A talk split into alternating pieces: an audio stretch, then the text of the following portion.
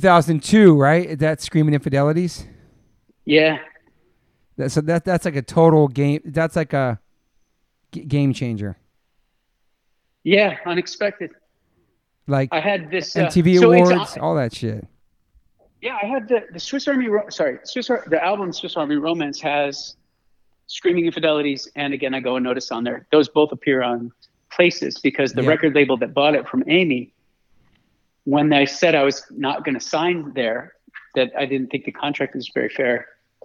Um, they said they were going to shelve my record, Damn. and you know I'm not going to speak ill of them because we've all kind of like we all understand we were just all young. They were young. Totally. I was young Yeah. we didn't really know what we were doing and there's there's no there's no animosity these days but in my worry i was like well i'll make a new record that's it that's all i'll do but i didn't have enough songs so i was like well i'll just maybe if i did a band version of those two songs i could fill out this record and that's what i did. So that's the only reason screaming even has that version that exists was that somebody was going to shelve the record did shelve the record.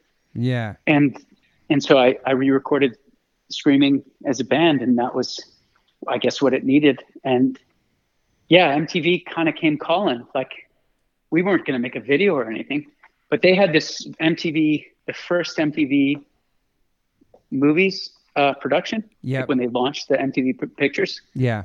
was was a like made for mtv movie about drug use in high school um, and aaron paul and uh, rain phoenix were the stars That's crazy. Aaron And they- Paul, Breaking Bad. That's sick. yeah yeah yeah so they made a video with him with them and so aaron paul and rain I forgot about that. Holy phoenix shit. are in my first video That's right. and, um, yeah, yeah and then they had us come and film some sections that was my first experience with like a music video and um, and then it won it won like a, it won the mtv music video award that year So, so what does that feel like, and where are you at the like? How big is Dashboard at that time? Right before this, was you felt like it was blowing up, or this just took it to another level?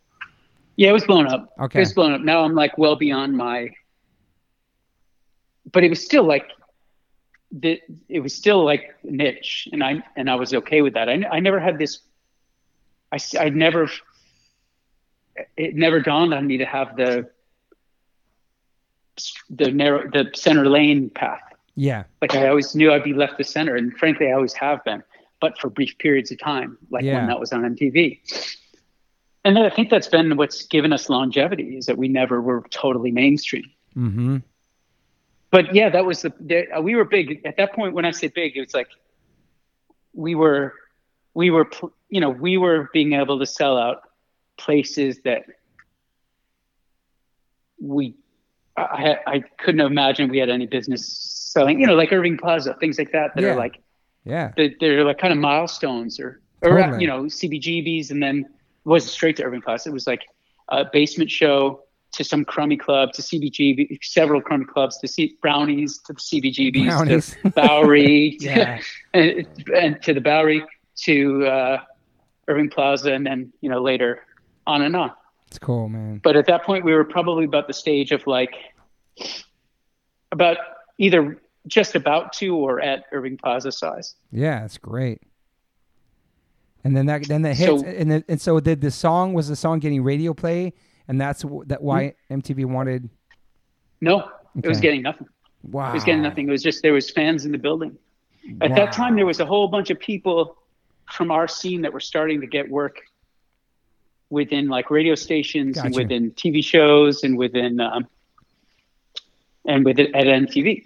And Yeah. so somebody at MTV was a fan because they were young and they were they were mostly connected to the scene that we all came out of. Yeah, and they they floated it and they stayed on it.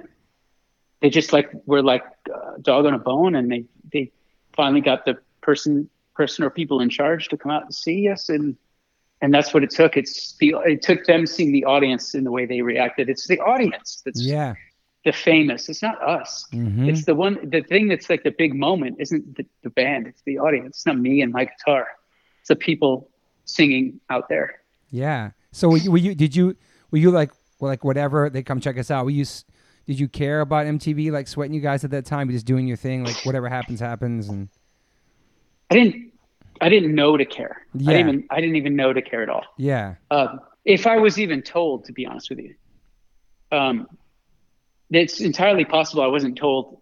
It's most likely probable I wasn't told until afterwards. Okay. Uh, how did this even come about? Oh, they were at this show. They were at that show. Yeah, I never met anybody. I never like like when we did the MTV Unplugged. That was a different story. I, Yeah. The the guy. Well, I can get to that. But anyway, with the um with the with the movie and getting um, that song on MTV, the first time it dawned on me that this is like some, something that might change my career Yeah. was when I was when I was actually filming the video. I hadn't Yeah. spent too much time in California. All of a sudden, I'm spending time in California, and I'm I'm act, on a set with makeup on, Wow. and I'm filming for for days. And I was like, wait a minute, like I'm in like Hollywood, doing a Hollywood thing here. yeah. and um and I and I had terrible fear because I I just you know there's all those all those lessons were taught coming up in the hardcore scene, and then all those lessons were taught by watching these bands sign to majors or get big exposure and Mhm. imploding or being forgotten. Yep. Um, everything about it screamed cautionary tale, and I was really uncomfortable with alienating our audience. I get. I've been. I get it. Yes. so I I never got both my and this is probably if all the things that helped my career they're incredible the thing that maybe hurt my career but maybe gave me a longer career was that I in other words I could have probably might have possibly been much bigger but for a shorter period of time um, which I would have not liked but if because I never got both put went in with both feet Mm. I just couldn't. I just couldn't do it. And I watched other bands come in up after me and around me and, and do that, and there was no backlash. Um, there really, I mean, there wasn't. Yeah. Um, times times had changed. I just wasn't aware of it. yeah. Or what label you're on? This like that people cared about your label you're on. All that stuff. Like. yeah, I thought that it would. I also thought like because people care about what la- label you're on, I was concerned too. Like the backlash. What if that extends to Vagrant Records and the bands on Vagrant Records? Mm. Like, is this is this going to hurt the Get Up Kids? Is this going to hurt Saves the Day or the Trio? Is this going to be a, a smudge? And it was. It wasn't. But these are the Yeah. things that like kept me up at night. Mm. Same kind of thing with the the punk explosion too, with Epitaph Records and Fat Wreck Chords at that one point. Same kind of thing too, you know. Well, that's where I come up with the cautionary tale because that's where I learned like this is not good. Mm-hmm. This can be really good for one or two bands, but it's probably not going to be good for everybody. Yeah. And I felt like I wasn't going to be the one or two. I felt like I was going to be the everybody. So you made the video, and after that, were you stressing it when it came out, or? Well, I was stressing, but about the things that are so super. You look back and realize they're so superficial. Yeah. I was, of course, stressing about what other people would think. Yep. I just wasn't. I I needed to learn and how to yet how to just be comfortable with what I thought and what I felt. Mm-hmm. Um, I was really concerned. Like, is this what? What are people going to say? What are people going to say? And it, you know, you realize now, like, what does it matter? You made the choice. Exactly. You did it. You did it. well you can't, like, if they have something to say, they have every right to say it, and you can't change your mind. If you didn't want them to say it, don't do it. Yep. but I didn't have that life lesson yet. And you know, by and large, people there was there was a backlash against my band, but it didn't come until later. Okay. And I think the backlash came a little bit more with like the ubiquity of the emo scene. Like everybody thought like like I I never wore gothy makeup or anything like that. Mhm. But I was lumped like that came after me. But I was but that's what people think of, I think, when they think of this super sad sack shit and this yeah. very very like goth eh, um, aesthetic and and melodrama. I don't think that's I don't think that applies to us. I'm not passing judgment on that, that scene. I just don't see the relationship between the sounds or the looks yeah. or the ethos. But you know, that's put in that category. it was about. I did, and I and I'm ha- I like I like every stage of emo, and I'd never have thought I want to be disassociated from it. But there was a point of it where I was like, oh yeah, maybe this doesn't. The thing they're calling emo doesn't really apply to me anymore. mm-hmm. And I'll be honest, like I felt a little like a sense of loss because you know, this is when I say emo, I'm not talking about the the um, snarky way people say it. I'm talking about the way we said it with pride. Mm-hmm. Um, when we were in that scene, it wasn't any different. It was just a subsect of hardcore for us, which was a subsect of punk rock, which is all a subsect of community. Mm-hmm. So anyway, um, but anyway, I digress. The, the, the the thing ended up being great for my life and for my career, for my bandmates, and um, and so it also ended up being great for my friends, the ones that I was worried about, like, well, what does this do to the Get Up Kids or Saves the Day, Mm-hmm.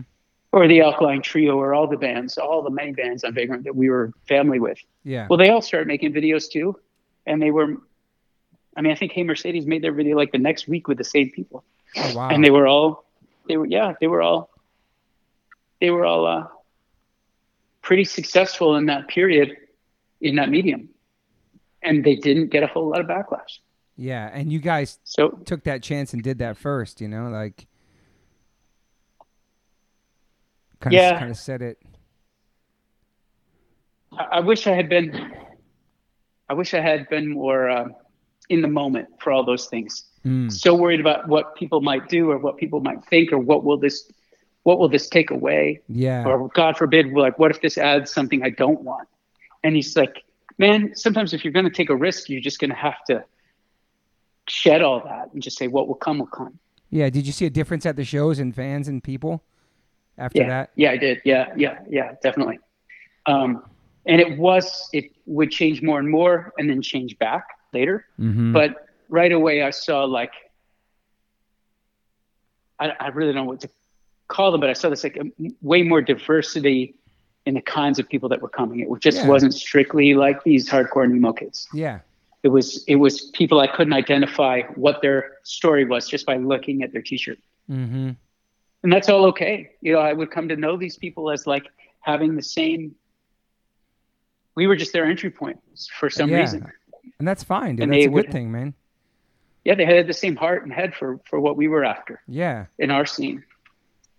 So, and it would get more i feel like there was a point though the one thing that i that i couldn't control was i think there was a point where like there were so many of the new folks to the scene that the scene kids kind of maybe felt pushed out a little bit Yeah, we found we, we found them first. I, I, does, there, there- Yeah. there is this thing where like I never understood either because we we saw bands like Seven Seconds. There's a lot of bands that took chances and went to major labels, and you know we got kind of bored with making the same record over again. We, we wanted to be who we were, but try something different. Went to MCA, New Found Glory was on, the Blink was on. We took a chance, made a record that people love and cherish now, but back then they hated it. We were sellouts, this and that. Even though we're the same fucking people, um, but like there's this thing where like punk, punk and hardcore kids like they have you, and then the minute you become a little bit successful, they hate you because they want you to play to five kids in their basement. We found them first. Like they're not yours. We, you know, they don't want to share you with other people. And the whole point of your band is to get your message to everybody you can, inspire as many people as you can, all kinds of people, not just from your small little scene. And there's this thing where like people get so uh, selfish about kind of feel like they own you, and then the minute like pe- more people like you, they feel like ah fuck them, they sold out. But it's, but it's not. You're the same person, and you have an opportunity to get your message on a bigger platform. And I never understood that like you would want to support bands that you love and inspired you on all the different journeys. Do you know what I mean? i totally know what you mean but i have to tell you that i was guilty of that as a music fan Mm. you know I, I know i was you know i'm not now I'm, I'm i'm older and i know what's like what's loved is to be shared you know Yeah. but when I was younger, I was like, well, you know, we're the outcasts, and we we we feel like we help. You know, you get this sense of like you're part of something. Well, you can't help but feel like you're helping too, and like, and it's not like this band wouldn't be there without us, but you do feel like, oh, we help them get bigger and bigger by telling so many people to come with us. Like literally, you got to come with us to see this show. So there's ten more people at this show than last time because I brought those ten. And so, of course, I feel like, oh, you know, this is how I felt. Of course, I feel like, you know, like, what what's happening now? Who are these folks, and what about us? And oh, man, I'm not. I can't. I don't know if I can be. I can't hang with this. And that was that was foolishness in my youth, you know. I can't um, share them with these people. Who are these people? I don't know these people. Well, so, but then from a band point of view, like being on the stage, it was more like euphoria because what you said it rings true when you're in the band. It's like what you're doing, you want to be spread to people far and wide. You don't care. if they come from your scene. In fact, if you can spread your music, your message beyond your scene that already is buying in your message because it's part of it's their message too, um, then you're doing something special, right? Yeah, you, I mean, you can't preach to preach to the converted the whole all the time. I I loved opening up for New Found doing the Warped Tour or playing with Sum 41 or Good Charlotte. I love that challenge of being that band that nobody really knew who they were and winning the crowd over and working. I, I love that of like that's the whole point of music of like getting in front of different audiences and spreading your word. I mean, I love hardcore and punk. That's my roots, and that's the people that that made us, and that's how I grew up.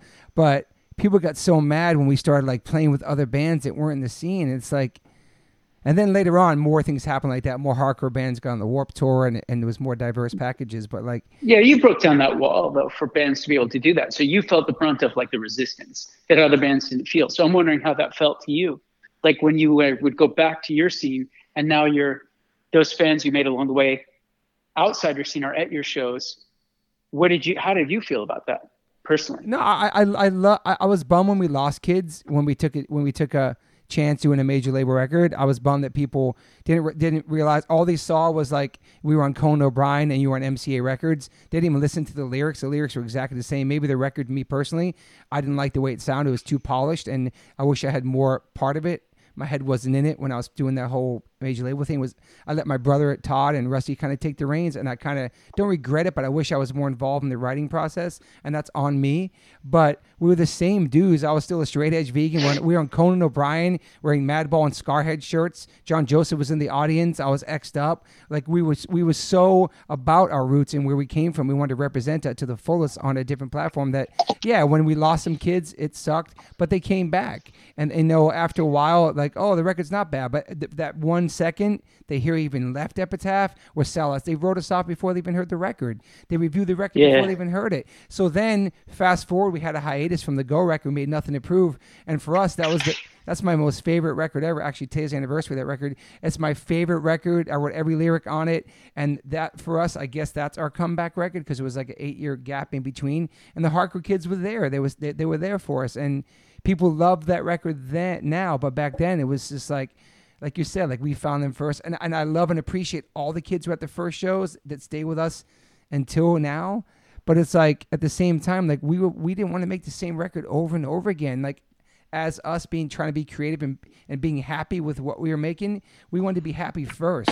You know what I'm saying? Like you so can't like, you can't do both. And you can't There's please, no way to you do can both. never please everybody. You can't. So yeah, it was I was sad when I saw shit people wrote about us. That was when the message boards first kicked off.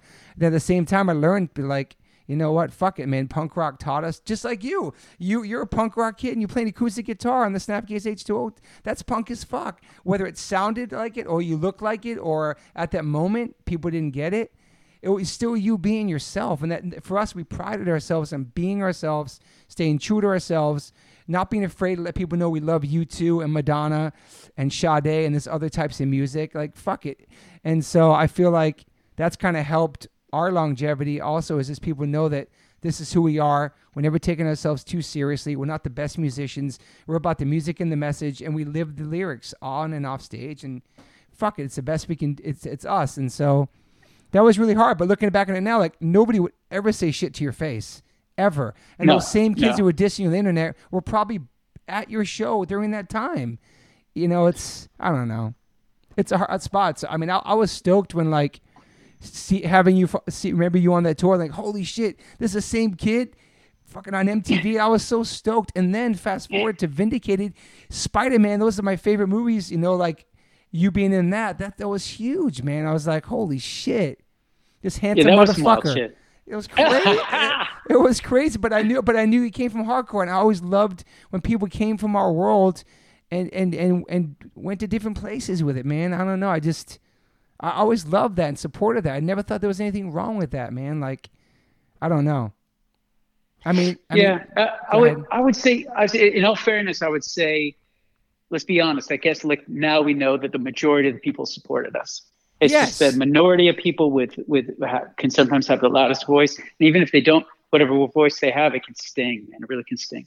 Yeah, even now, like even if like with the internet and shit, like you have like a thousand amazing comments and then one negative one, and I'll be it would just it would just bother. My wife's like, who gives a fuck? It's like one person you're never gonna see in your life makes one negative comment, and it sticks with you. It really because you care and you're so passionate about what you put out in the world, and because you live it, and this is your livelihood, and this is what you believe. Just the one little thing, like a one message board back then, like you just it would just eat at you. But in in the grand scheme of life, it doesn't mean anything, dude. It doesn't matter, man. You know, No, like- but it can serve. It can serve to remind you that, like, it can serve to remind you, like, these. If you're still affected by some negative comment, it just means you're still trying, and that's. I think there's nothing wrong with that. That's, That's a a one point, plus you too. can take away from that. yeah, that's a good point, actually. because I get I get pretty I get pretty down about a negative comment, and I don't get so many of them, uh, you know, compared to other bands, and especially compared to like, you know, we're our the emo section of our scene are like can kind of be the uh, the it's easy to put a tar- hit the target on that one, Yeah, um, but it doesn't it. We, we get we get a lot of we get a we have a lot of support so much love. but when those when those when you get those ones that don't show love and it it's it's it's hard not it's i think because we're artists and we're we have serious we're serious about the ethics we have also and we're we also i think like you and i are two people that have like a real sense of of justice in general hmm what's right and what's wrong. And so when somebody hits that justice or injustice button, it just like it's it, there's no halfway. It's just on max. It Yeah, hits you on max no matter what. it's crazy. Like even like I'm 50, like you're 45, I'm 50. We're we're parents. We're doing this for like over 20 years. Yeah, it's just like little things. I don't know why. I don't.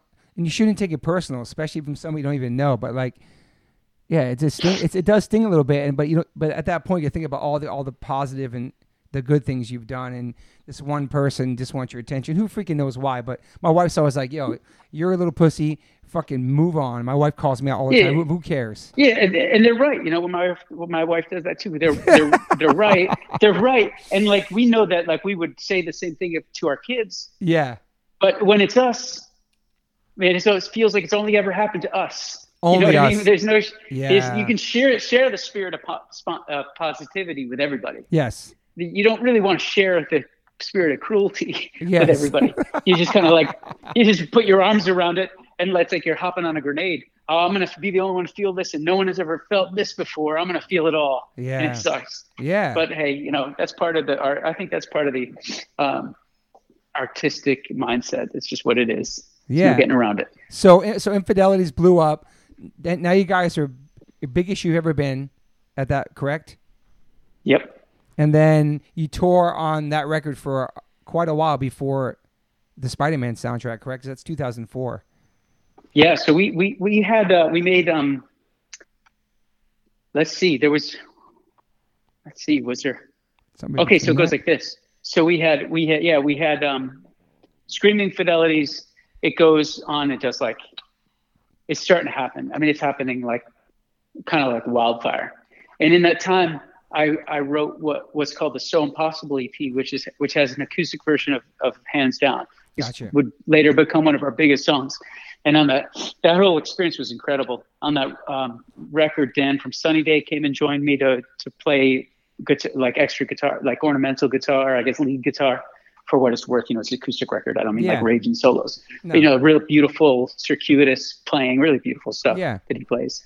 And um, and he's on a tour with us. So you gotta, I think I'm like looking to my right, and there's a dude from Sunny Day. It's awesome. what are you kidding me? And you know, super cool, cerebral guy who who taught me a lot of taught me a lot real quick about like what you're in for in the music business because he'd been for a ride, you know, Yeah. Sunny Day real estate. And then um, and then we go into uh, uh, Dan was just in for for you know a few months of like basically a vacation, I guess. And um, but then we go then the band goes in. Now I have a band lineup, and we go in to make um, America Mission, a brand of Scar, which is our third record and the first one that has like electric guitars. Nice. And Hands Down is on there, and that blows up. I mean, it really blows up. And so that was already Bigger like, than Screaming. It already had a thing. Say again. Bigger than Screaming. Bigger than Screaming. Oh Okay. yeah, yeah. Okay. It's you know like Screaming was bigger on MTV. Okay. I mean, that's the big. that and Vindicated were the big ones on MTV. Yeah. But hands down, it, it definitely it definitely moved the ticker on Okay. MTV for sure. But what it really did was like it was there our galvanizing moment between two scenes. It was like the further part of the scene and the dashboard part of the scene Yeah. kind of came together in that moment, and we saw fans come back. It's It's strange because it was our biggest sounding record, and I know people wanted just another acoustic record, by the way, which is what they're going to get next, Mhm. finally. But um, but that they wanted that since the since I made those first two records, and I didn't I didn't do that. But I but they all kind of came back for this because somehow I found the great middle ground without trying, It's awesome. and that that that album went platinum. I mean, I can't Wow. I can't even conceive of that. You know, like it's on Vagrant Records. Wow. Um, they had a partnership at that point with Interscope, which is a major. yeah. Um, and so they had an ability to literally an ability, uh, an ability to literally make more, uh, you know, copies of the, of the Yeah. CD, yeah. which they didn't have before. And they were able to have this great distribution chain. And so our records actually for the first time in these stores.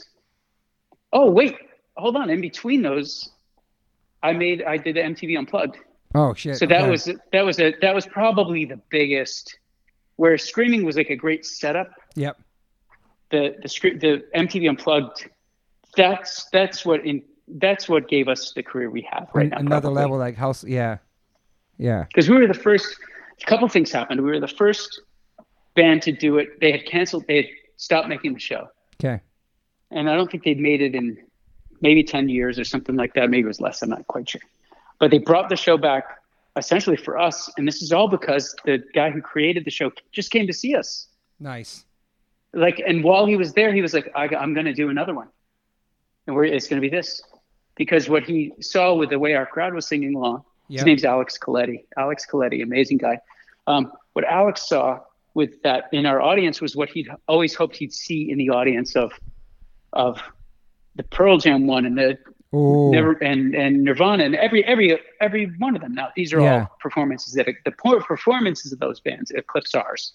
But i think our audience participation eclipses everybody's that's what alex had always been hoping for Huge sing-alongs. Yeah. and he just yeah so he just he revived the thing we're the only i think we're still the only non-platinum band to ever be on mtv unplugged wow. and we were freaking we were seriously not platinum. I mean, I don't even think we had a maybe we sold a hundred thousand, which is like indie indie platinum. Yeah, that's know? huge back then. Yeah, for sure. Um, but the and then that fucking thing went platinum because that's the power of that moment of, of this guy as a television producer, like making sure that whatever magical thing happens at any time is the thing he puts in the show.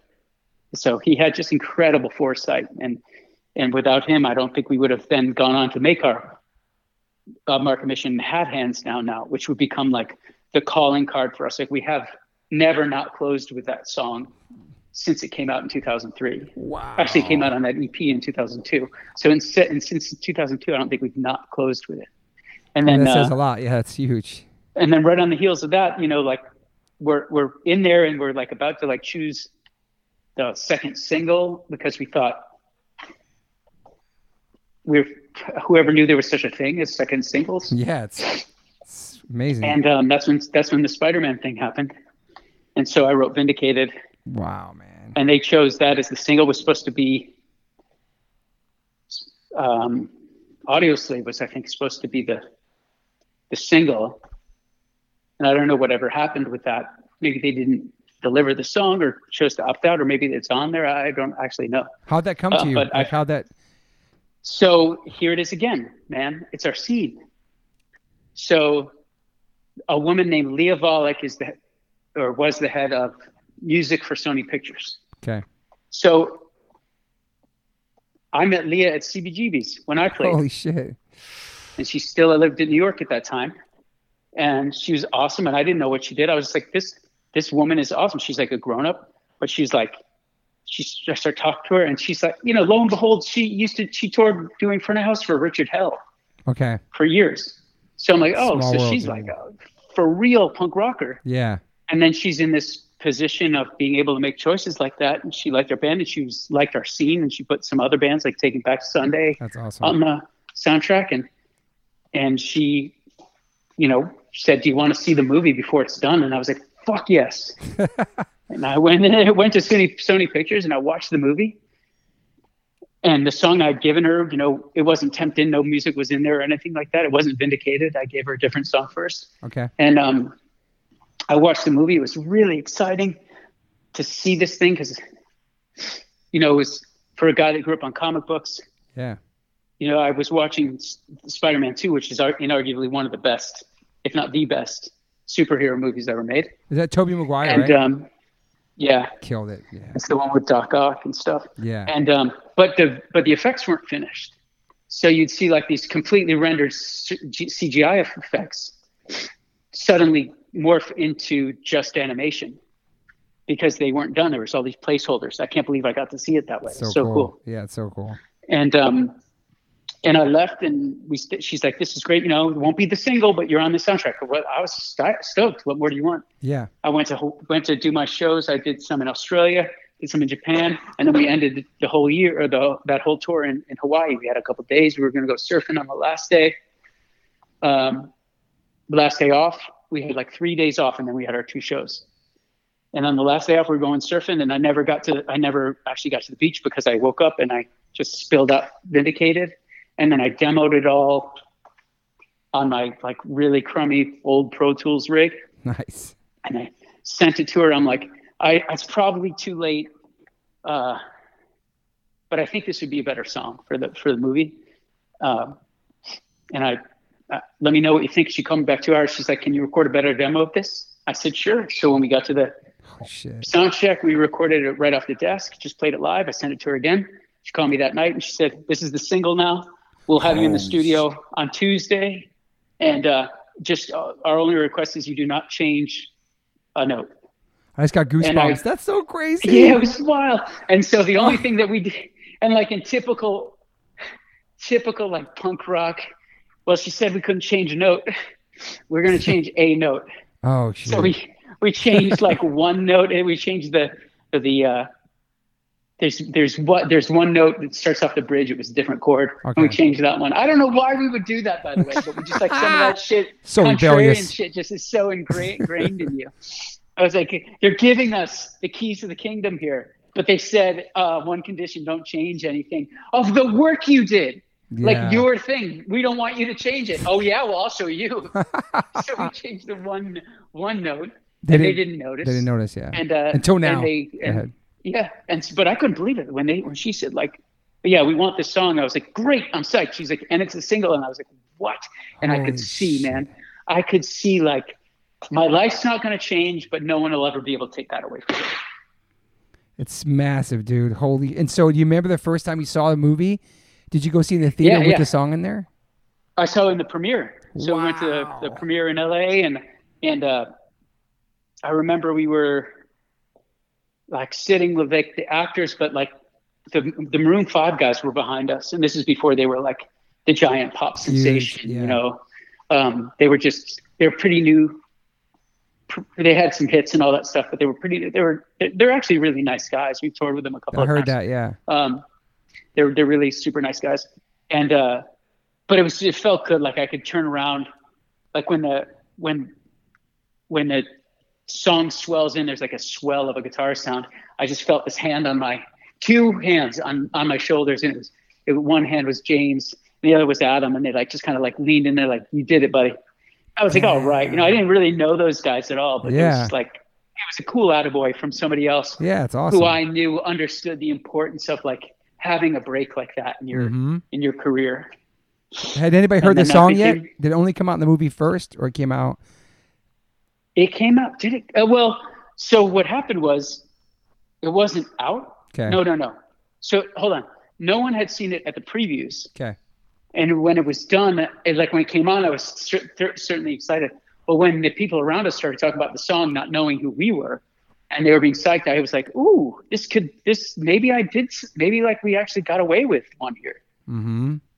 and um and then it was in a it went on sale as the pre previews the trailers came out so it was on tv and that was like kind of better than radio because you know like maybe the video would get pl- wasn't going to be out until the movie was out but it was all over MTV anyway because it was in the ads. That's insane. And man. um, and people were buying it on iTunes, and then we were because iTunes was a big thing then, you know. yep. And then we went and then we went out on the road, and it ended up like real quickly becoming like this, you know, set ender, you know, a big point of a position of, of of power in this in the in the set list, you know, before you walk off stage.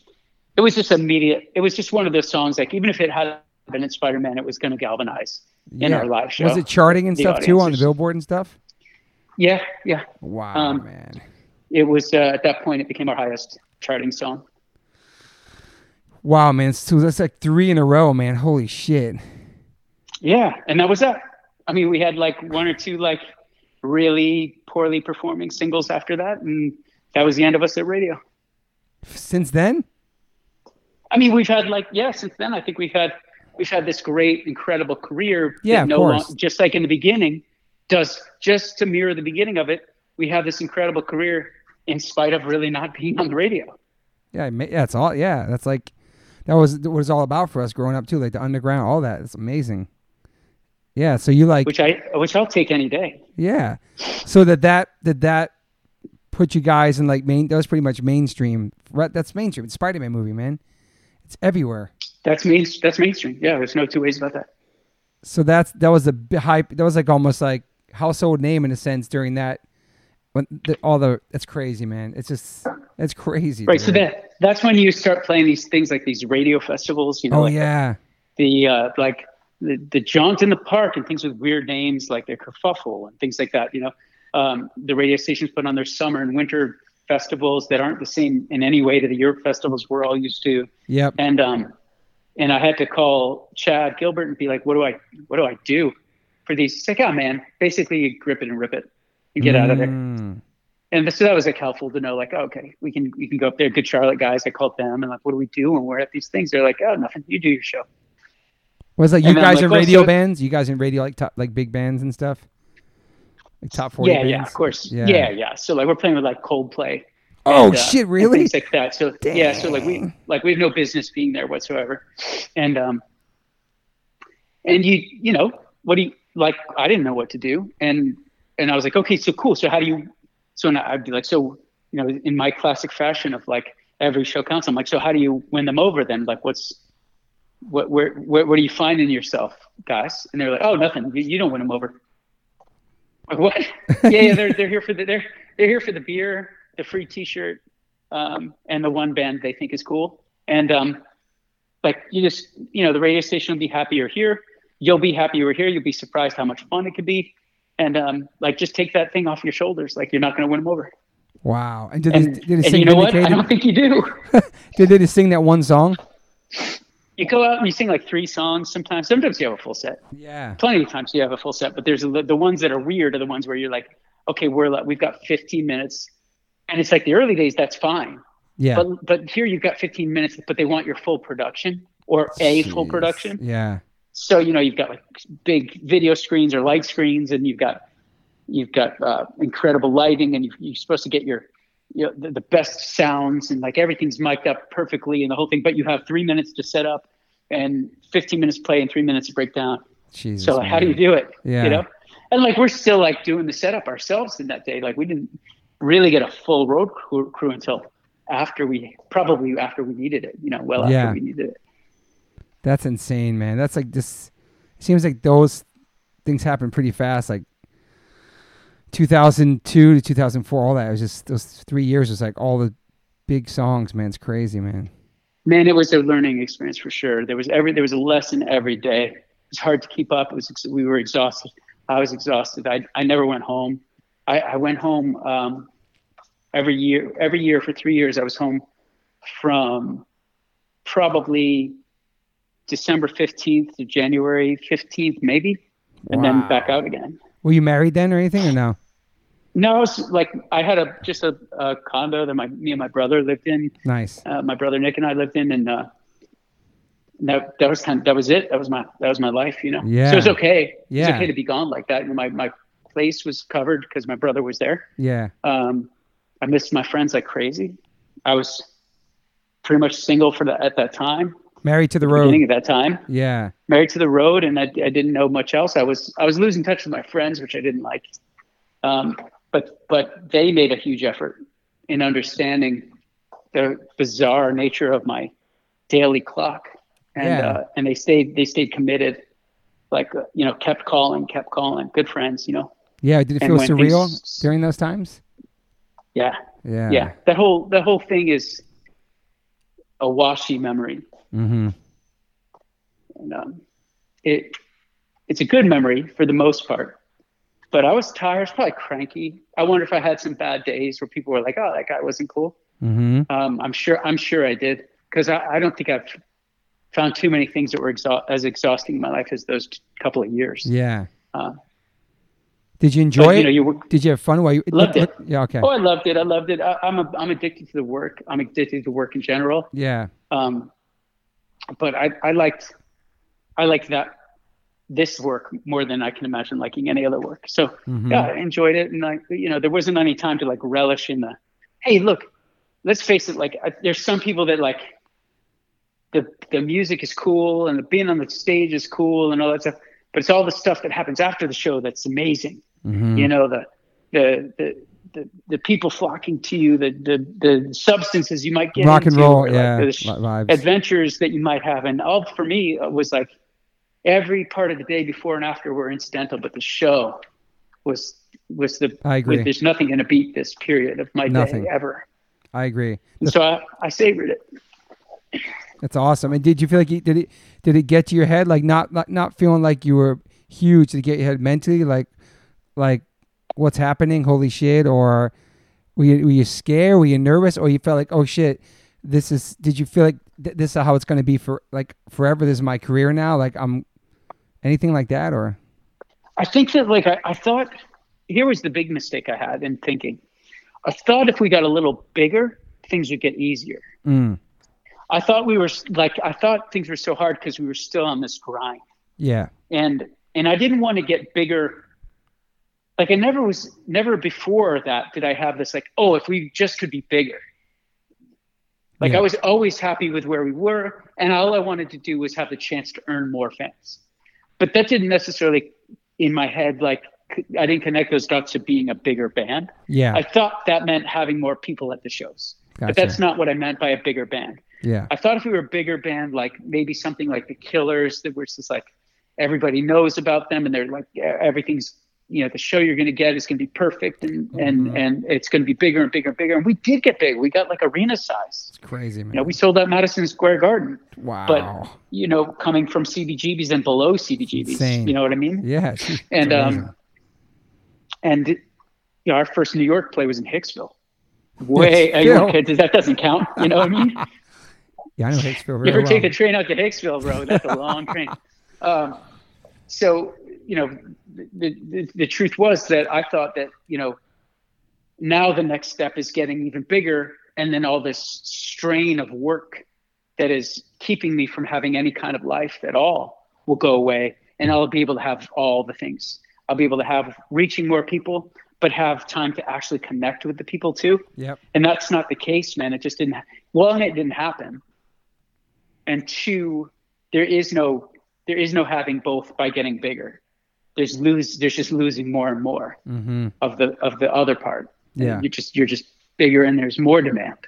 So now i've i've like i instead i, I found a way to reel it back some. And um some is through choice and some is through time you know? Yeah. And and now I have like, yeah, our shows are something that I can enjoy every piece of from the moment I wake up to the moment I collapse in bed after this exhausting day, and I never miss, a, I almost never miss a call or a text or or a DM or anything like that now from my Mhm. friends because yeah I love that because I found that I found the balance. I, I and I couldn't have had a family. I couldn't have had a marriage. I couldn't have had these things during that time. I, it would have. I would have had to have stopped, or I mean, one of the two of the things was gonna was gonna collapse if I had tried to do it at the same time. yeah we we living in Florida this whole time during all that Yeah, okay yeah. I moved to New York. Uh, no, I was living in New York. I guess about halfway through. Oh wow, okay. Uh, near Brooklyn, Manhattan. I lived in uh, like the West Village, like in Greenwich Village. And so, when did you end up moving to Nashville? So let's see. I've lived here for six. Let's see. At least six years, maybe seven years. Did you come? You went from New York to Nashville? No, I went back to Florida first. Oh, nice. Um, I wanted to reconnect with the further guys. It's awesome. Um, Your roots. It's one awesome. of my, I had a ailing family member that we thought we needed to be close to. Gotcha. Um, and so, uh, and I, I felt, you know, the, but this is the slowdown I need. I need Yeah. to, I need to back up off the road. I need to not make a record for a while. That while ended up being like eight years, kind of like you guys did. you Yeah, know, that yeah. big gap. yeah, hiatus. I didn't expect that, man. I really didn't expect that. But it turns out you just, you, you, you, sometimes you, you need, you don't expect what you need. Yeah, I, I agree. Get re-inspired, all that. De- decompress from the road, all that. Yeah, I was gonna just make some fabricate, you know, like some facsimile of of of the kind of records I made before, instead of something that I actually felt value of. hmm So uh, yeah, I moved down to Florida for couple of years and um, enjoyed reconnecting with my home and Yeah. and um, reconnecting with my people, and then then we all started talking about Nashville together. Um, between you know Chad Chad was living in LA with you Yep. um, and he was talking about moving here, and then two of the further guys were talking about moving here, and a couple more guys, and then we've then uh, some guys from out of town, like Bayside and Saves some of the Saves the Day guys, Yep. some of the Offspring guys. Yep. Um, they are were talking about moving here. Even the Korn guys were talking about moving here, who I didn't know, but I knew through Nice. people. And um, and I was like, oh wait a minute. So I I think I would do well in a community that is is is uh, populated by people that do this kind of work Yep. that understand like, hey, that guy's going to be gone for two months, but when he's back, he's back, and we'll just pick up right then because that's what they mm-hmm. do too. Yeah. And then like one one thing I find about being here is that it's not just musicians that have that kind of s- strange factor in their life of so much travel because there's a lot of insurance here and people have to tra- travel a lot and these big insurance companies and then Nissan's headquarters are here and they have to go back to Japan like the most of the staff have to go once or twice a year for extended periods gotcha. so so it's not at all like abnormal for like a friend you know even if he's not in your in our in our world mm-hmm. to just like kind of have to like pick up and go and you're not going to see him for a month or her for a month Yeah. and um and they so they so so you know the the fact that I was like picking up and moving but with my network of friends to a place that we're going to understand our lifestyle a little bit better Yeah. I, it, it was a great move. I mean, we Awesome. we heavily considered California, but the fact that my friends in California, like Chad, we're all going to move here. I was like, well, that's halfway. Might Yeah. as well just go there first and see how it works. Yeah. I heard great things about Nashville, man. So many great things. It is pretty great. You miss? Do you miss Florida? Do you miss New York or Yeah, anything? I do. Yeah. Yeah, I mean, I think uh, to be quite honest, I miss New York more than I miss anything. Yeah. Um, it's really hard to not be there after having lived there. And I'm a northeasterner at heart, no matter what. Yep. um, I'm like a tri-state kid. Yeah. Um, but um, as a matter of fact, I think when all is said and done, I'll probably end up there. But I miss Florida. I'm there a lot. My family's there, so Yeah. my mom and my brother are there. So I'm I'm there a lot.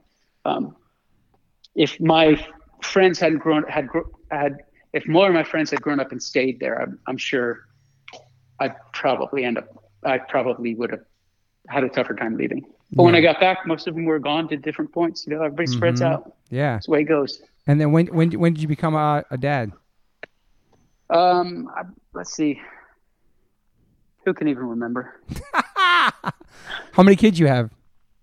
Uh, I've got two kids. I got a boy and a girl. Awesome. It's amazing, right?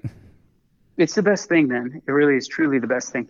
And they're uh, they're they're fascinating people. These Yeah. kids, you know, Mm-hmm. watching them grow up and trying to guide them through life and try not to fuck them up. Seems like Totally.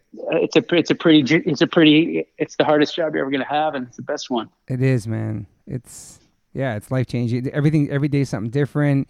The different chapter. I might only have one, but like the different chapters, ages, and just everything you talk about, and everything is just.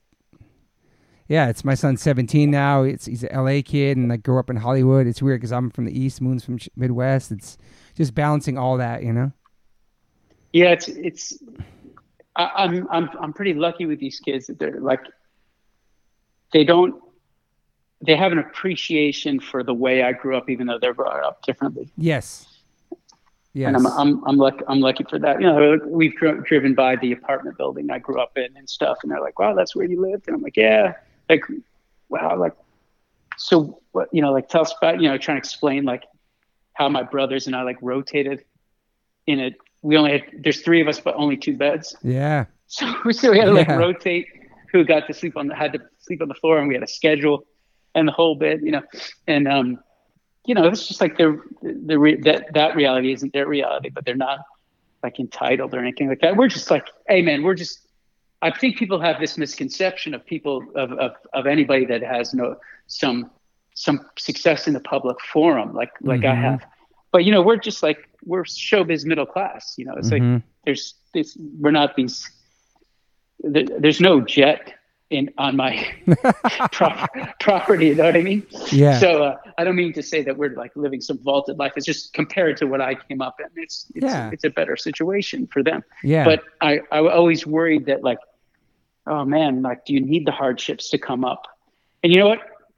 It turns out life hands you just enough shit, no matter what your circumstances are, that you're gonna you're gonna find a way to be a powerful thinker and affect change in in, in the world. yeah. Do you feel like being a punk rock kid like definitely helped you as far as like how, how your parenting is too? Is like your ethics and your beliefs? Oh, yeah. Yeah. Yeah. Totally. Oh yeah, like I mean, it, like it, it, there's no question that like when you know I, when we were talking earlier, I was talking about how you know the scene big brothers and sisters, you know, like Yes. the people that were just a few years older than you, you looked up to, right? But then it was your turn. Yeah. You know, you became like a scene kind of elder. Mhm. You know, at at 17, you know, whatever it is, you know, and and you're like Old school. fostering the next. You're yeah, you're fostering like the next group and the way that they're going to think about stuff and Mhm. and you're trying to give them the best info, all the best information so that they can make the best best choices but you learn real quick that you can't make their choices for them Yeah. and you, and you shouldn't and you shouldn't and that's i think something that uh, that i took from there directly to parenting yeah. Are you a strict parent? yeah um well it no i mean there's not like crazy rules and stuff like Yeah. that but there's there's this sense of respect in this household Mm-hmm. um, that's mutual all over the place so I love that. I think we're the the kids have never put me in a position where I have to be uh, um, egregiously strict, Mm-hmm. but I'm I'm willing to if they do. Yeah. Yeah. Yeah. Yeah. Were your were your parents like that too or no?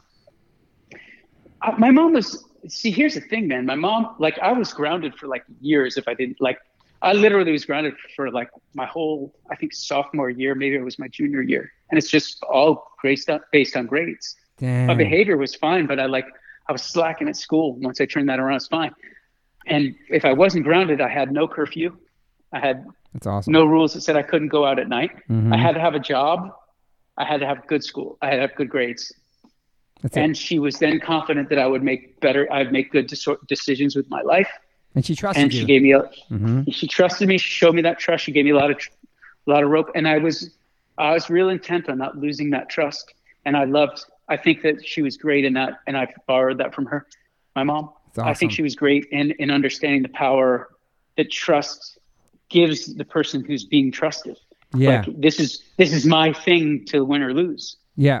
And and and I was I was um, I had so much freedom. I mean, I was able to go all these shows. I mean, I was like, you know, I think I was 16 on my first tour, and like So cool. she had to sign like a conservatorship over to the Yeah. a guy in the band that was over 21, so I could go across state lines. That happened in and I chat was like, too, I you know- think. Yeah. It's true. Yeah, and I couldn't go in the bars Mhm. to actually play, or if there was a bar in the venue, I could not go in until we played Yeah. and then had to leave, which meant I didn't have to load anything. So that was cool. Um, just had to pack the van. But anyway, you know, hmm. the, and you know, like I was like, that's, I, I remember saying to my mom, like, that's genius. You know, that was a genius bit of parenting because it gave me this real world experience Yeah. and so on, so, so off, and so on and so, so on. And she's like, yeah, but also like, I didn't have to deal with you for a whole summer. Yeah. And I was like, yeah, okay. so, so she bought herself a vacation from her pain in the ass son, you know. Yeah, but she trusts you, dude. So it, you, your son, like you're into skateboarding and this weird punk rock music that looks really crazy from an outside perspective, unless you're involved in it. But to have that trust to be able to go on tour and be involved in that music, it's pretty awesome. It shows what kind of relationship you have with your mom. That's that's awesome. Yeah, she also like would dive headlong into the music too, which I don't think a lot of parents will do. She listened to it. So like, yeah, she Wow. listened to it. She she'd be like, she'd be like, all right, put on, you know, we get in the car, put on your music. We get in the house, put on your music, and then she would pick the ones she liked. I'd find her listening to stuff.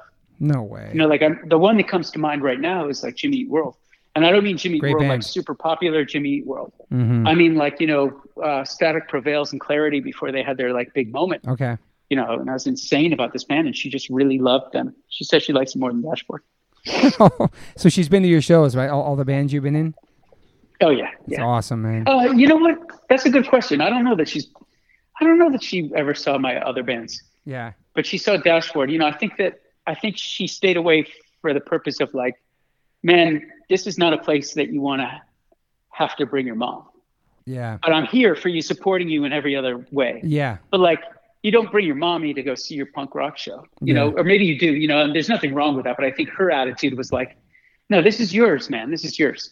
When it became my career, she wanted to see what was happening uh, it, for herself. She's And- probably so stoked she, you. Yeah. she couldn't believe she couldn't believe it. She couldn't Yeah. believe it.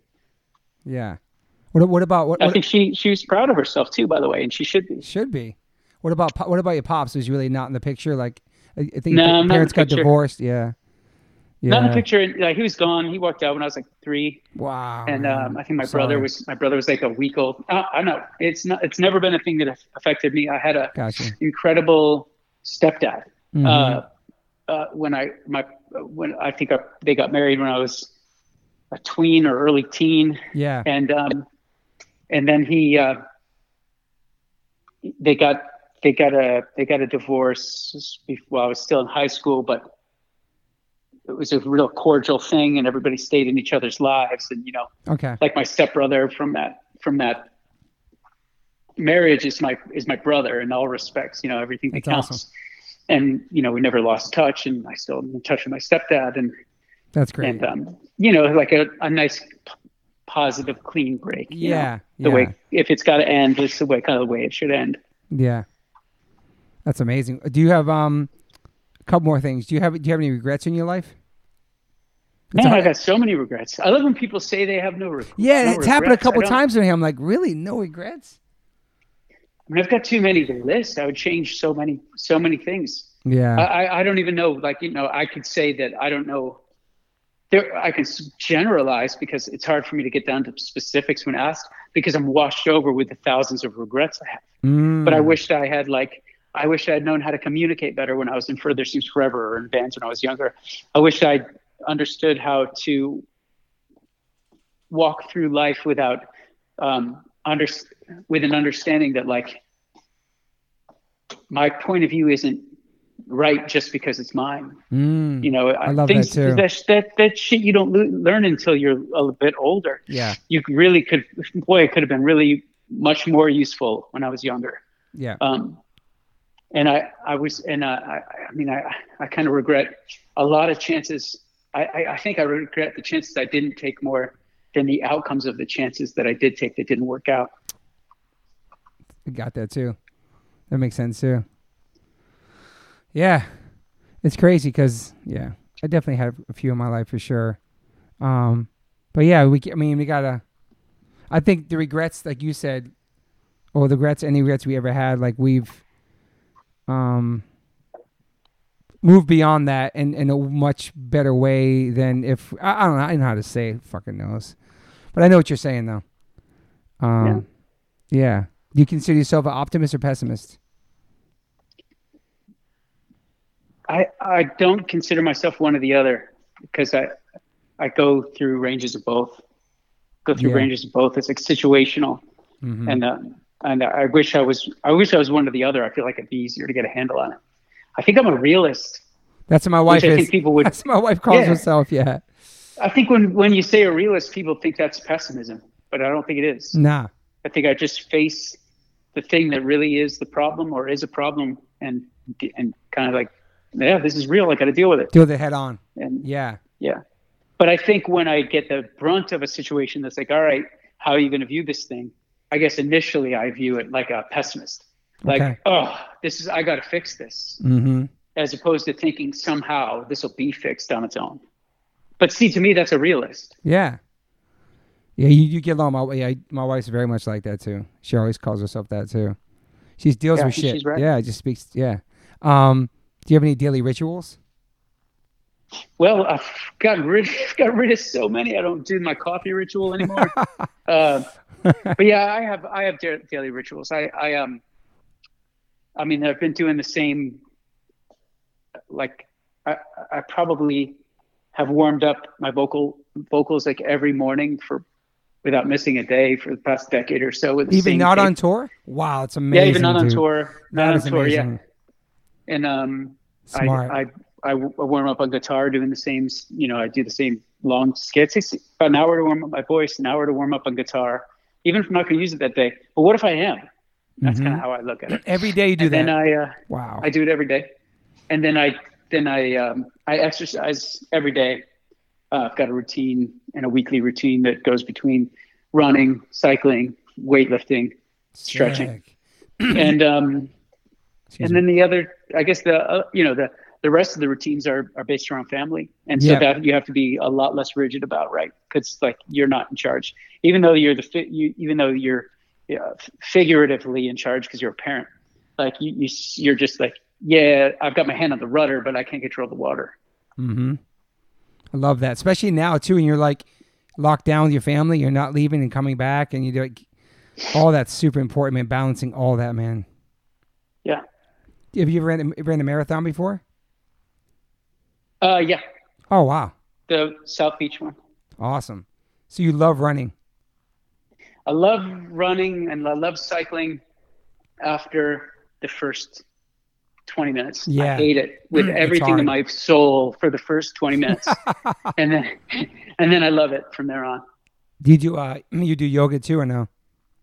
I do yoga sparingly. I'm I'm I'm I'm really like rigid and not as flexible in some areas of my body like my my left leg. Okay. My left leg's actually a little shorter than my right leg. Oh wow. and so like that gives me a little trouble and then also these all these skateboard injuries that i have in my legs um, are, are lingering and i find if i commit to the yoga thing or the stretching thing i can continue uh, i can continue it like without t- getting into a place where it's just like i'm doing it and not Yeah. like suffering it Yeah. but once I, if I even take like two days in a row off, I have to go back to the suffering. so I've never been able to get to that mindful place that everybody goes to. Yeah.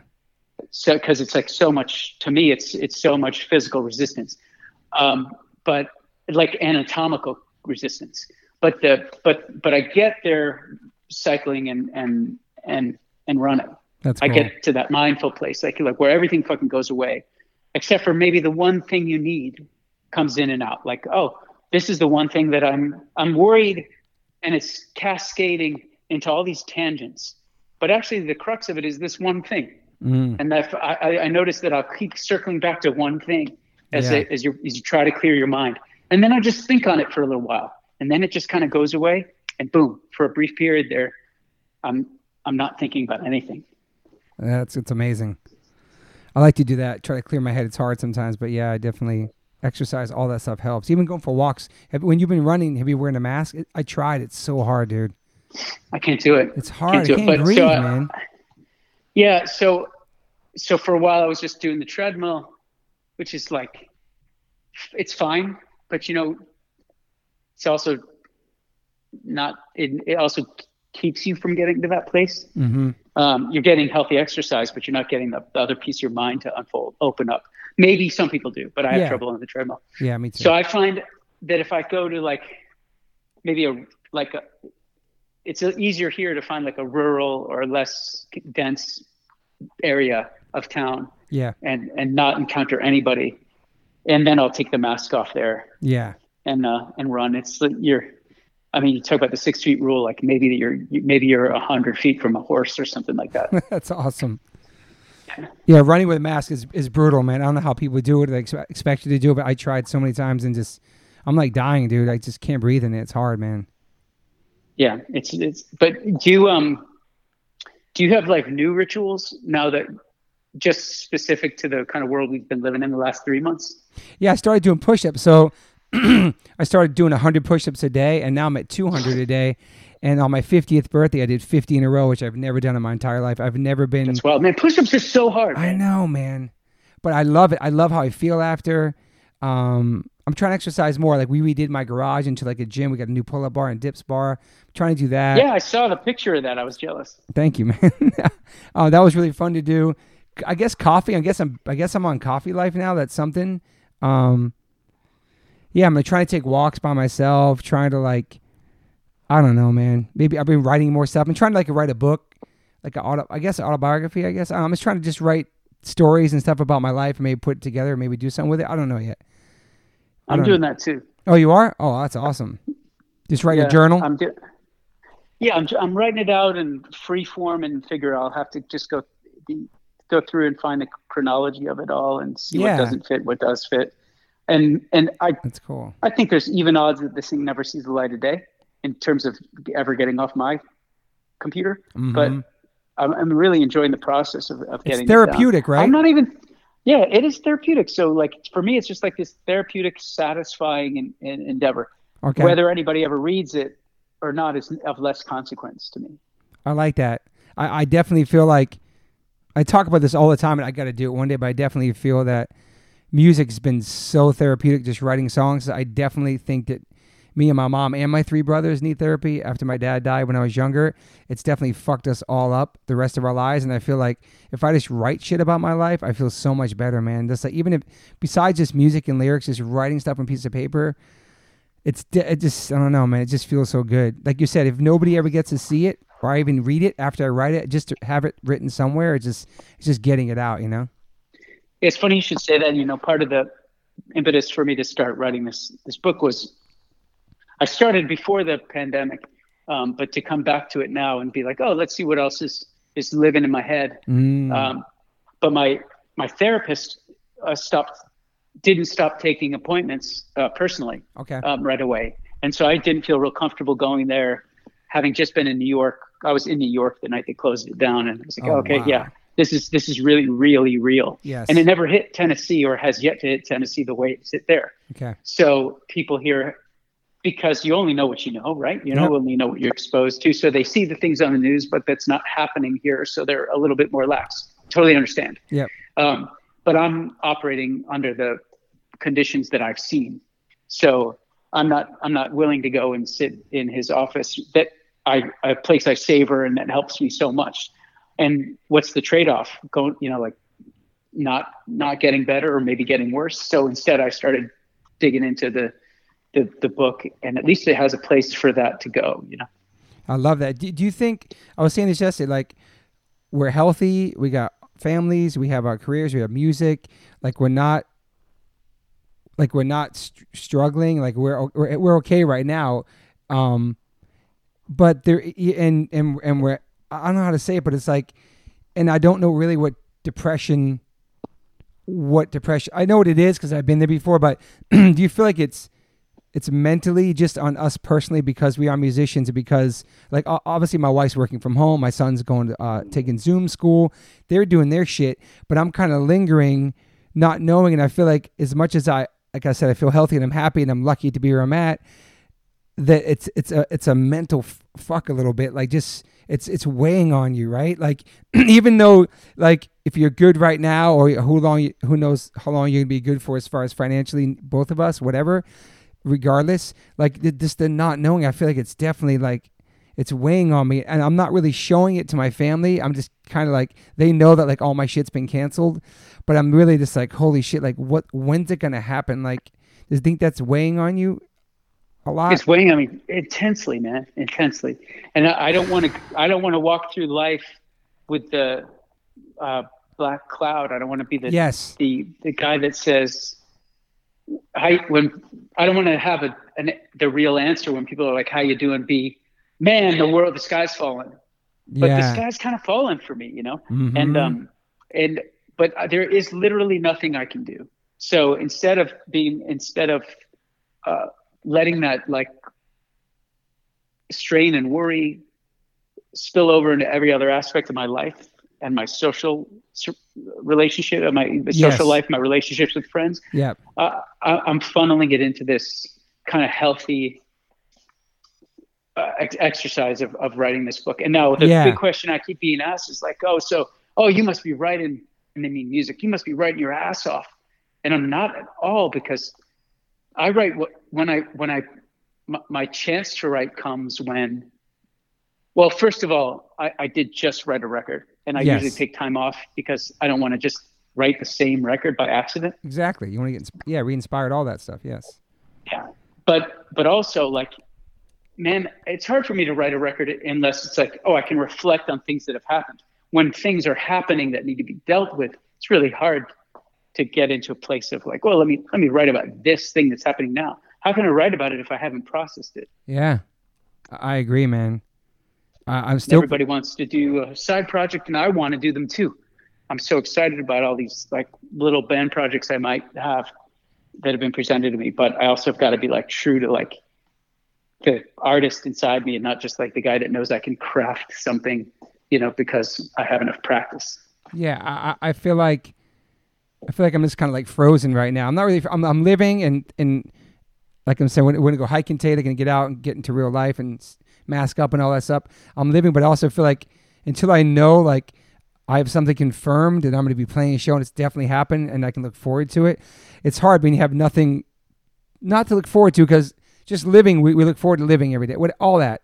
But speaking from a musician which you understand is like not having something on your calendar having all your shit canceled moved back like you said your records postponed all these tours everything. You didn't tour all last year because you were going to do focus on the 20 years this year and now that's gone. It's just hard to get mo- not not motivated it's just hard to maybe get inspired. I, I don't know. It's just it- Well, there's there's like there's a level of fear that permeates what's going on, and there's a Skeptical. level level of like um, doubt. Like, could they really ever bring this back? Of course they will, but you know what? The truth is, it'll be like it'll be as we sit here now.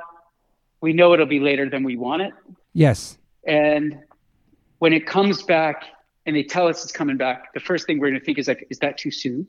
mm, So it's a it's going to be a tricky thing to navigate. yeah and will people come But Will they be scared? Is it like anybody going to show up? yeah, I don't know, man. But I guess I guess we have uh, we know that you. I know that you are going to go to shows. I know that I'm going to go to shows. Yes. And so I just kind of trust that other people are going to do that too. Will there be less people? Of course, at first. And will there have to be? Yes. And and when there doesn't have to be, there probably will still be less. But but there'll be but people will need this as much as they did before. Maybe even they'll, might even need it more I than would they say did I would say I would say way more. And I, I like what Milo said. Milo well Milo was like I'm kind of nervous about putting, you know, Descendants fans in a situation where they could get sick. Like he he's nervous about moving forward and being responsible for that to happen to them. On and who wants to play with like a 20 foot barricade? You know what I mean? Have no connection to the fans just to play because you want to fulfill something you want to play, and the and the fans are way over there. I don't know. It's just there's so much to think about. yeah, we have a we have a position of responsibility in that.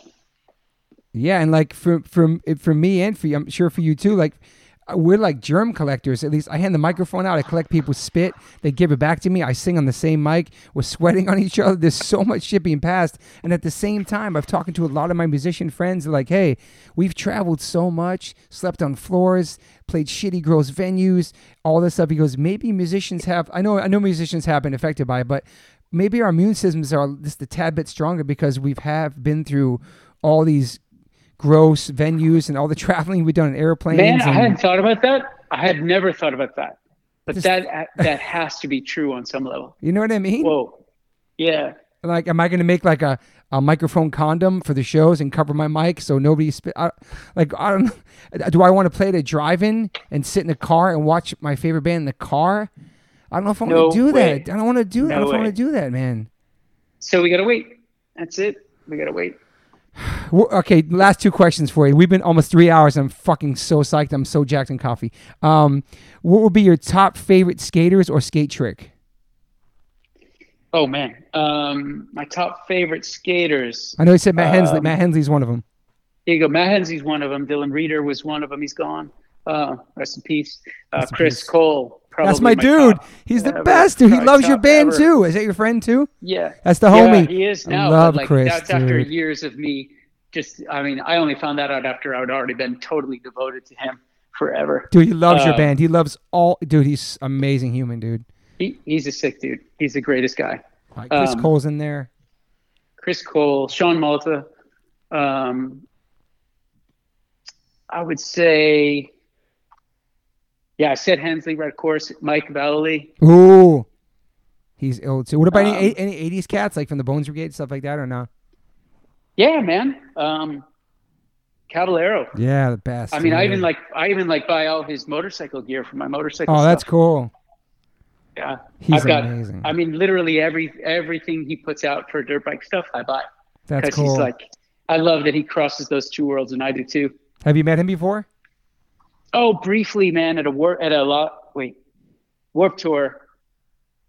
Like standing on stage to watch watch Blink on the side stage, and he was there, and I went up so sheepishly to say hello, and he's such a warm, nice He's guy. so sweet, man. and uh, and um, and he was just yeah. That, that was my brief one, and then I'd say tied up there for the last spot are uh, Daewon Song and and Rodney Mullen, Ooh. and that's not a spot. That's not a ranking of in order. of yeah, yeah, for sure. Yeah, Because those guys, in terms of skill, are probably the top. Dude, Roddy Um, Mullen, Per Welinder, the freestyle shit. I was a freestyle kid too. Like, incredible, man. Dude. I mean, and when he turned to street skating, when he when he got a full deck and just Yeah. showed everybody like any doubters that were like, well, yeah, you can do that on that little skinny board, but what about a real skateboard? That's not a real skateboard. And he was like, oh, sure. Let me just let me just show you what skateboarding is going to be Did you ten see? years from now. you saw- You'll catch up, He's a super genius. Dude, you saw the Bones Brigade documentary? dude. I saw that, and listen to this. I saw I Oh, saw. I went to a premiere of it in um, Florida, and um, and I was watching it, and I looked to my right, and Ollie Gelfand's there. He's the guy who invented the Ollie. Oh yeah, yeah, yeah. And you know, he was That's on Bones. Brigade. And I was like, "What, dude? You're oh my god!" I lost it. I couldn't believe it. Um, what was one of your favorite tricks? Um, my favorite trick is probably Ollie Impossible. Nice. Um, uh, let's see. My favorite trick is uh, Ollie Impossible. Um, maybe Crooked Grind, nice. and maybe a S- Smith. gr- Oh no, a Disaster Slide. I- I love- don't I love disa- they- I love those. I love. Not sure they call it. Not sure they call it that anymore. well, Not they used sure. to. I, I know what you're But- saying. And the Smith grind's so sick. Yeah. What can you still do? You think all of it? Uh, well, I don't think I can do that shit on a handrail anymore.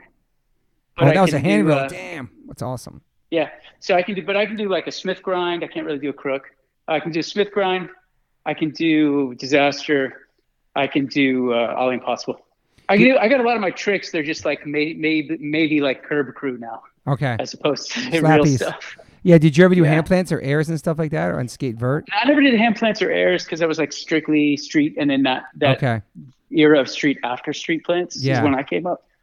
Um, but I don't and airs. I mean, like on a mini ramp, I can do like ollie stuff, but like like proper airs, like on a vert, ramp- vert ramp or on a even a vert, even even like a vert spot. You know, I never. You know what? Another trick that I love is like totally underrated, but I love wall rides and wallies. Those are cool. I just love that feeling of like Mark wait a minute, Tom this Guerrero. is this def- yeah, this defies physics for a minute. You know, I love that feeling. I I, I, I want I want to go on record and say my goal is to skate with you one day, like skate a mini ramp or something. It'd be so awesome, man. Oh, let's do that. I wish I Let's do had a mini ramp, dude. I wish, man. My son was. Well, when you go ahead. come here, I, I know a friend in the next neighborhood over that's got got a mini ramp. I'm not great at ramp stuff, like I said. Like uh, I'm just a street skater, like Yeah. actual street.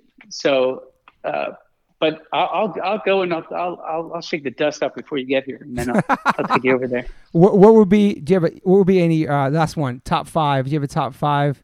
It could be hip hop, punk, any like ins- inspirational musicians or artists. Man. Punk, Um, punk, hip hop, whatever.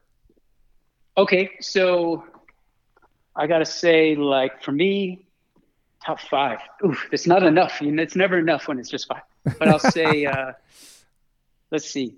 Uh, yeah, I'm still go with like hold true to like those teen tween years of Run DMC. Sick. Um, that I remember that just blew my mind open.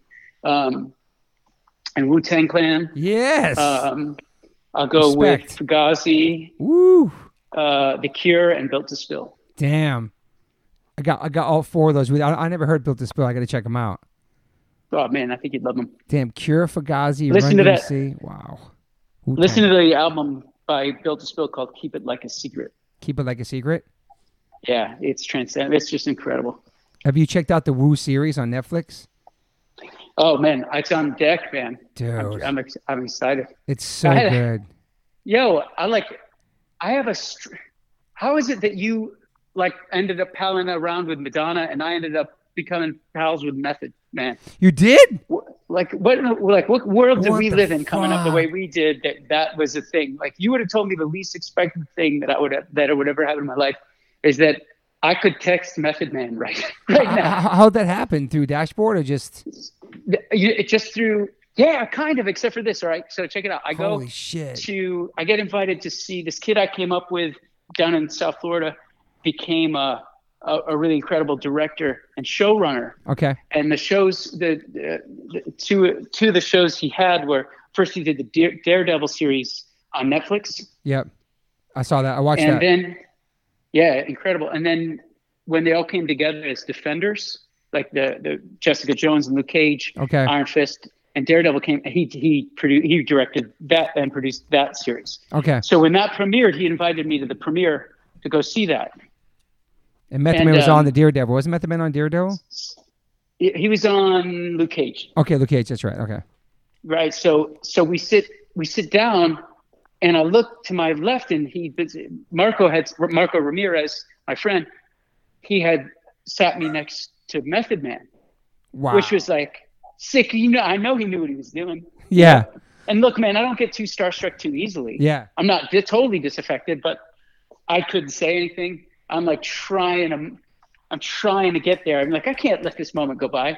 So I'm like, hey, Method Man, my name's Chris. Uh, we we we played we've played at some shows together, and he goes, I know. He goes, I know. Dashboard, What? right? And No go, way, "Yeah." dude. Yeah. And I go, yeah. And he goes, and he named off the three places we played together. It was like two colleges and then one festival. And I was like, but I'm like, look, man, I know how I know that because it's ingrained in my memory as like the, you know, high points of my Yeah. career. Why do, why do you remember that? And he just looks at me and he goes, Method Man. Wow. Dude, that's then he- fucking know, amazing, dude. Yeah. So then I, know I He to, remembered you. I got to pal around with his his his nephew. He's a sick. Uh, his his his name is D'Antel. Okay. and he's he's sick, dude. He's sick, and he's you God's son. You godson. Man, you should look out. For, yeah, you got to look out for this kid. He's he's sick. Anyway, uh, so the three of us ended up, and my wife, we ended up hanging out for a while, and we stayed friends. And I got this text from his nephew when I was in. Where was I? New Zealand, man. I was in New Zealand of all places, right? You're in New Zealand. Meth wants you to come to the show. He's playing tonight at the you know arena wow. said, I said, uh, uh, all right. I'm like, I'll, I'll see if I can go, man. I'm a little jet lagged. And he wrote back, he goes, yo, when Meth invites you to show, you go. That's what he wrote like, back to you? Oh, shit. You're right. You're right. When Meth invites you to a show, you go. Was it a solo? Solo? Was it him and Redman or? Yeah, it was him and Redman. That's sick. It was like billed as Wu Tang, but it wasn't all the Wu Tang Yeah. guys. You know how that goes. what year was that? That was last year. Oh, No, last year. And so you got you got ago, Method Man on text. That's sick. Yeah. Wow, man, That's a good name drop. If you're going to name drop during a during an interview, dude. that's the one to go with. And it's so it's so random. Like I was like, holy shit, man, that's sick, man. Yep. Awesome. So that was a that was a satisfying thing for like the adult in me on every level that that rings back to the kid in me, you know. Yeah. And I hate when people are like, dude, my my my 16 year old self is freaking out right now. It's like, well, what about yourself right now? you know, know, forty five year old self. Yeah. Yeah. Like this guy here, I'm freaking out. Like also, I'm you know I'm getting a kick out of it as my old my young self, but this guy's getting a kick out of it. And how was the show? They probably killed it, huh? Oh, he killed it. He crushes it. Dude, He's, that, so good. his so good live. solo records were incredible. Tical, to Cal, all those records were just so good, man. He's super underrated, man, as an MC too. Super underrated, Oh, yeah. man.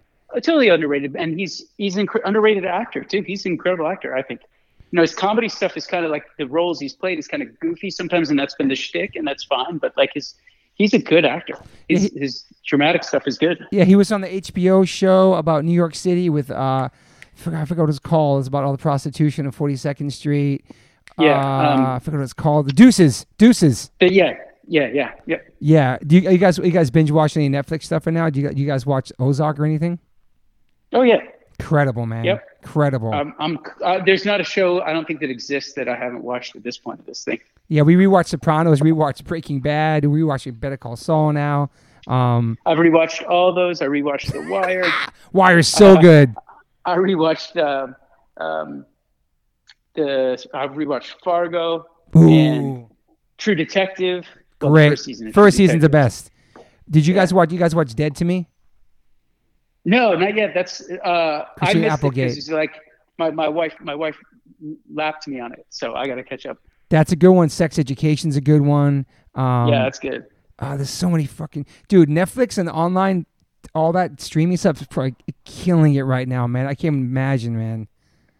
Yeah, It's insane. I, mean, want to go to the movie now. a social service right now, dude. I heard that maybe was it was it Netflix or Hulu?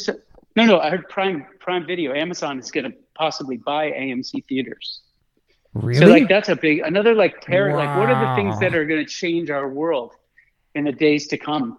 You know, like Yeah. like like things even as simple as where we get our entertainment from when we go out. It's going to change. what about going to the movies, man? I love that we're gonna sit six feet apart from everybody in the movies. Like, how's that gonna work, man? I don't know. I saw some some footage of that in some somewhere in Germany, I think. And, you know, Wow. they're there. They're there. And the rest of the seats are covered. I mean, they're bringing back sports. I'm happy about that. You know, the heard that. Hopefully, they're bringing back basketball, and I see hockey's coming back, and it's doable. No fans, but um, but I. I, I will I would miss that if I was a player, and I certainly miss that as a fan. Yeah. Imagine just playing a show to nobody and just trying to like. I don't know. It's yeah. I can't. I've been doing it in my living room, man, in my studio here. You played. you just Oh, that's right, you've been doing that. things. That's right. What do you think about that? I was gonna ask this. Okay, this final thing. The live streams you're doing is sick, and so is it? Do you love it? Is it weird? Is it? is all of the above. Yeah, I love it totally. because I I understand like this is as close as I'm going to get. Totally. Is it the same? Not even at all. yeah. Um, but I do love it. I like. I, it, it'd be a little bit better if I could see the comments because the computer's so far away with the filming Yeah. and everything like that. Yeah. Um, you know, I love, but I love. I, I love that there's interaction going on. yes. That we have, like you know, our our our real live stream that we've actually promoted, that we did a fundraiser with. Yep. I saw that. We had six thousand people, It's amazing. so that's like a sh- that's like a huge ass show. massive show. Um, but you know, there's only but the only person in attendance is me. yeah. So so it's it's it's bizarre, and you're like you got to just dig dig dig down deep and find a way to like summon something more out of the song than just you going through the motions, and you can do it. You can do it. Do you feel? And you so get, I get ner- You get nervous. I'm sorry to cut you off. Yeah, man. Fuck yeah, Toby. It's like wait, what this this isn't what we do. So of course I get nervous. Yeah, I get way nervous. Probably way more nervous, and I already get nervous before. Because you're sitting in your nervous. house in the comfort of your home by yourself, chilling, and you still get nervous. So you- that- yeah. Yeah. you start playing and you're like, this is fine. But then you finish playing and you're like, oh wait, do I do I talk? There certainly there's no cheering. But do I do, do I talk? Do I go right into the next song? And then you realize you've been standing in front of the camera just thinking for 45 seconds. Wow. Okay, I guess I better go into the next song. And then you blurt out, oh, I guess I got to go into the next song. Wow. So you know, you're, it's not like I've got this thing wired yet. But one thing that I think will come of it is, I think these as more, maybe not as many live streams. I'm certainly going to play songs here and there, continuing when the live stuff comes back, when the live show world comes back. I'll still live stream songs every now and again because I think I've found a way to really enjoy that connection with people yeah. but I think the conversations, like if you and I were to have a conversation and li- co live stream together, Yeah. um, you know, just for a half hour one day, I think that would that would, you know, not everybody can make it to your show. yeah. So so somewhere somebody somewhere that wanted to be there feels like they were there for part of your day. I think that is something that I'll keep doing. No, I love that. I love that, man. That's amazing, especially now. People need that. Just seeing you and hearing the songs, and uh, I know we should do too. Know what I would do with you once I figure out when they're going to drop this. This part looks. This might be a two-parter.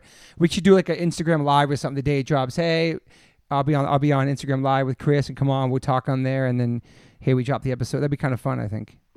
Yeah, I'm in. Let's do it. That'd be awesome. Well, I really appreciate your time. I feel like I talked to you forever. It's been three hours. It's amazing. We covered everything. If I think of any more things, I'll call you back. But I'm super psyched. I'm psyched to finally catch up with you. I'm, I'm, I want to thank you for all the music you put out in the world, everything you've done. It's inspiring. I learned a lot about you today. Um, I love hearing the stories and reminiscing and just hearing your journey. And um, this was long overdue. You know, I'm glad I got. I'm glad we're back in contact as well. Like, it's awesome. Buddy, thank you so much, and you know, thanks for for giving me the chances you've given me all all over these years, and and uh, and also just being an inspiration to me, so many of us. Thank you, brother. And um, I'll be in touch. And I really appreciate your time today. And uh, we're gonna get through this, and we'll be playing shows in no time. You know, I hope. I'm in. Let's do it. Let's get to it. Thanks. Thank you for dedicating these three hours. I really appreciate it, Chris. My pleasure. Thanks, Toby. All right, brother. Bye. Bye. Check. Check. Check. Check. Hello. I'm all good, and you sound great. Are you there? Awesome. Check. Check. I'm here. I'm All right, so Chris, this is first of all, I'm excited about this. Uh, so it's going to be a two-parter because we did over three hours. So we have a part one and a part two. That rules. Um, okay, so this is the only question I didn't ask you. And Adam Blake was bummed. Adam Blake has always prided himself on having the best hair in hardcore. Him and Todd Friend have had the slick, Yeah. the slick backs, the spikes, and and, Oh, yeah. and, and and out of some hair envy, he wanted me to ask you if there was a, any kind of secret product you use. He, he really wanted me to ask you that yesterday. Like, how was your hair always so good? I don't know, man. I don't really. I don't use anything consistently. But back in the Um, day, you had like that. That's in the front. It was just perfect. Yeah, but uh, my like I think that the trick is is like for some reason my hair grows straight up. So yeah, you got a great I, hairline. Yes, I so all I can do is just go with it. I, I, my hair is long now. I I'm know. still doing the thing in the front where it like just grows straight up. Um, so you, I guess you, you trying to say it was I- it was bedhead, just bedhead, just regular hair, and no, no, I put stuff in it, but I'm just saying I, I don't have a match. I use whatever was around, like Murray's Maurice. or uh, I mean Murray's was probably what I used the most. okay, that was the But, uh, '90s shit. You know, that's some stuff you get me drugstore, whatever. You know, yeah, it's perfect. You don't you don't need a. But you know, remember how that stuff would just not wash out at yeah, all? yeah. We used to. I mean, Adam Blake's gonna be super stoked because him and Todd Friend, all they used in the '90s was Murray's for sure. Yeah, I'm sure that's who I heard about it from. He'll be even flattered on that. Yeah, that was my only question. Adam's like, you ask him about his hair because Adam's all about hair and like he prided himself. that We have we have the best. We're handsome hardcore. We have the best hair in the hardcore scene. I'm like, all right, settle down. Um, okay, so Mur- so we're gonna go with Murray's then. yeah, Okay, amazing. All right, Chris, thank you for getting back on the phone. Like I said, part one and part two. Um, I'm super stoked and I appreciate your time always. all right, Toby. All right, brother. Okay, bye. Bye. Hey guys, thanks for listening. Um, please rate, review, uh, subscribe. If you haven't subscribed yet to this podcast, please do that. And whatever platform you are listening to this on, I'm glad you found me. You can rate me and review me on there also. So thank you guys sincerely for the support. I cannot wait for you guys to hear the next one.